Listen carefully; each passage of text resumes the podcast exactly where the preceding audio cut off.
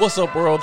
Welcome back to another episode of Drumroll Please JGI. That is Just Grow It, the podcast.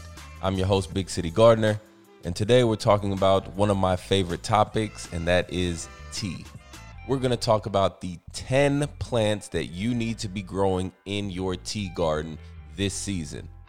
And not just this season, these are 10 plants that you need to be growing year round that have many different benefits besides being basically the staples of a successful tea garden. So, little back history about tea, okay? Tea is actually the second most consumed beverage on the planet, only behind water.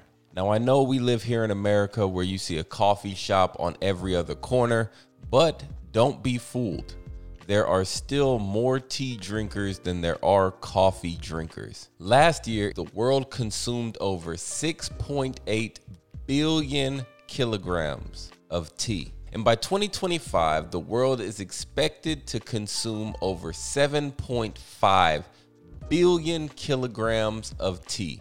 Now, that's crazy when you think about how much tea that actually is. But what exactly is tea? See, here in America, we often confuse herbal tea with real tea, okay? So, herbal tea or tisanes are actually infusions of any part of any plant.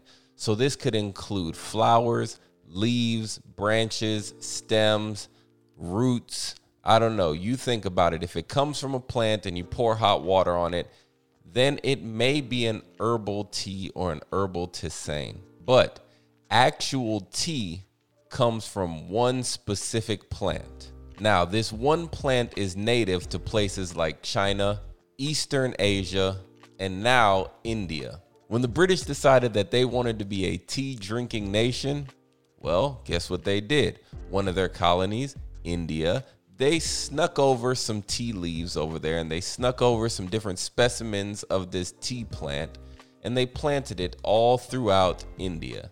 Now, the plant that makes tea, actually tea, the plant that is used to make the white teas, the yellow teas, the black teas, uh, the green teas, even my favorite tea, which is pu'er.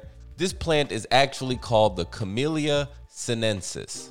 So, if what you're drinking and calling tea does not have any parts of this plant, does not have any leaves from the Camellia sinensis plant, then you are not actually drinking tea.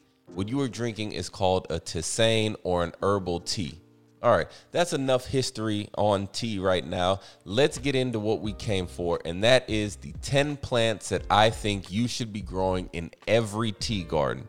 First, we have peppermint. Now, whether you're growing peppermint, spearmint, I often use them interchangeably, even though I know they're different plants. But mint is the staple for any tea garden. And one reason why mint is a staple in any tea garden is because of how uh, aggressively it grows. If you were to put mint in one of your garden beds, don't be surprised when you see it popping up all around your yard and in other beds. That's because mint shoots out these underground runners, and these runners spread everywhere. And anytime or any place they have the opportunity to kind of poke their head up through the soil, through the ground, they will send out roots and they will naturalize right there. So, if you are going to plant mint in your tea garden, then I recommend you keep it in a container. Now, a trick is you can bury the bottom portion of your container into the soil, and that way uh, your mint plant will grow a little bit bigger than the container would normally allow it to grow. But be careful because it will send runners out of the drain hole in the bottom of your container and start trying to take over your garden bed. All right, the next plant we have is lemongrass. As long as you're not experiencing any freezing temperatures for prolonged periods, then your lemongrass will continue to produce. And what's dope about lemongrass is that we are able to easily propagate it and spread it throughout our garden. This is another one of those staples that I think is necessary for any tea garden. It's a great digestive aid, and not to mention, I just love lemon, lemon everything. So if an herb has a lemon flavor or a lemon smell, I'm probably to tell you it's one of the best things that you could add to your garden. All right. Number three, we have chamomile. Now, chamomile comes in two different varieties, whether it's the German version or the Roman version. The variety that you should be growing really depends on where you live and which zone you are located in. I'm not going to go too much in depth into chamomile because we're going to be doing a spotlight on a lot of these herbs that I'm talking about here. And chamomile is actually the first one that we're going to be speaking about. Now, when it comes to growing chamomile for a tea garden, what you are going to want to do is look for the flowers. All right. The flowers of the chamomile is where the magic is. Many chamomiles like to spread out as they grow, and they are low growing plants. So make sure you place it properly in your tea garden. Since it's a low grower, you're going to want to place it towards one of the edges of your tea garden to ensure that it receives all of the light that it needs. Number four, lemon balm. Lemon balm is another one of these things like mint that if you do not keep it in check, it will grow and take over your garden. Now, a little bit different than mint though, it doesn't shoot out these underground runners, but what it will do is it will form into a large mound in the center of your garden. So that's exactly where I like to plant lemon balm, right in the middle of my tea garden. Lemon balm is another one of those digestive aids that is just great at flavoring tea. I prefer to use lemon balm fresh as opposed to drying it and then putting it in the tea. And that's just because it seems to lose a little bit of that lemon flavor as we dry the lemon balm. So keep that in mind. All right, number five, guess what? It's another lemon plant. Now, this to me is the best lemon plant that you can grow in your garden, period. And it is called lemon verbena. Not only can you use the leaves in teas or tisanes, but the flowers are also edible. Lemon verbena has the capability of getting three plus feet tall. So keep that in mind whenever we're planting or planning out our tea garden. This is one of the plants that we're going to want to put towards the back of the tea garden or even grow it in a container. All right, number six, we have catmint or catnip, whatever you like to call it. Another great digestive aid and member of the mint family, catmint is a great addition to any tea garden. Now, be careful with catmint because it will flower. And once it flowers and the wind comes blowing, what's going to happen? I'm telling you, I'm not asking you. What is what's going to happen is that the wind is going to take this catmint all throughout your garden and yard. Now, to some people that could be a problem, but I actually don't mind it at all. I love seeing catmint pop up in random places all throughout the yard. You won't notice these new catmint or catnip plants or seedlings emerging until the weather gets a little cooler outside. This happens to be one of those plants that benefits from a cold stratification process. Number seven, we have lavender. Lavender is a beautiful plant that comes in many different varieties. Just like chamomile, the variety that will thrive in your region really depends on where you live. With lavender, what we want are those little purple flowers that it tends to put out in the spring. That's where the magic is. Now, depending on the variety of lavender that you choose to grow in your garden, you could expect it to get two to four feet tall.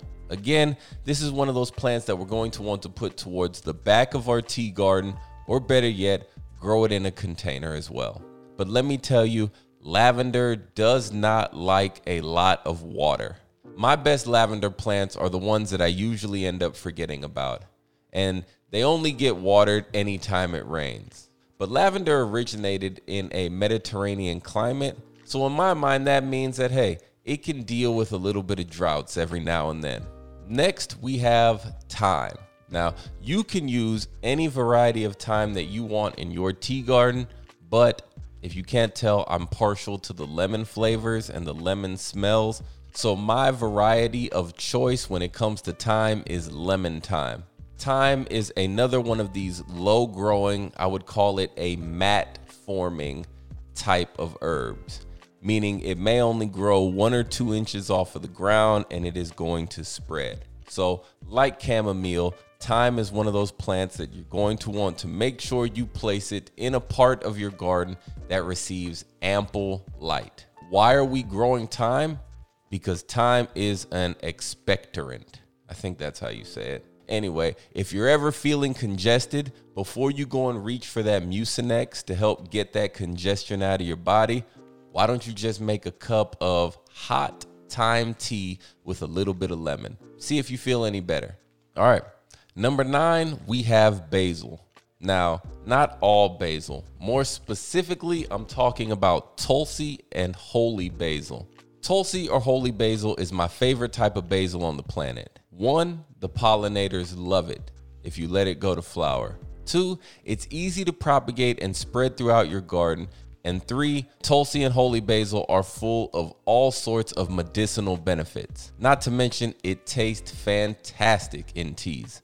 Number 10, last but not least, is a plant that Look, it's not actually going to fit into your tea garden. This is an actual tree that I think you should be growing if you are making your own tea blends, and that is moringa. Why should you be growing moringa? Because moringa is basically a miracle plant, all right? It's one of those plants that different cultures throughout times have found a way to use everything from the roots to the leaves to the bark on the outside. The entire plant is edible, and people will tell you that when you consume moringa on a schedule, it has the ability to beat up any cold or virus that you may be dealing with. So, if you have the flu, why don't you try to make a cup of moringa tea? Now, it's not the best tasting tea, but if you mix a little bit of moringa with a little bit of the mint that you're growing, and maybe even throw in some of that lemon verbena and that lemon thyme, you can end up with a great tasting, healthy drink. Now, disclaimer I'm not a doctor, okay? So don't listen to this episode and say, oh man, Big City Gardener said if I have the flu, all I need to do is drink moringa to feel better. Or if I'm congested, all I need to do is drink this thyme tea.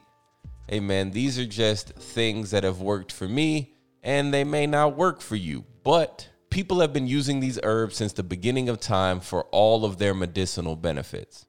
So, why wouldn't we still use them now? Anyway, that's it for today's episode. I just wanted to come in and talk about 10 things you need to be growing in your tea garden this year. Until next time, you know what I need you to do like it, subscribe, leave a review, share it with two or three friends, and go outside, get your hands dirty, and just grow it. Until next time, you guys have a great day. Before I let you go, I need you to do more than one thing. First, I need you to like, comment, subscribe to the podcast. Second, I need you to tell a friend or two about the show if you enjoyed it. And if you have anybody you think I need to talk to, I should interview, send the name over, put it in the comments, or send me an email. I grow at Big City Gardener. And check me out, man, on Instagram and on all social media platforms Big City Gardener. We out. Oh, almost forgot. Just grow it.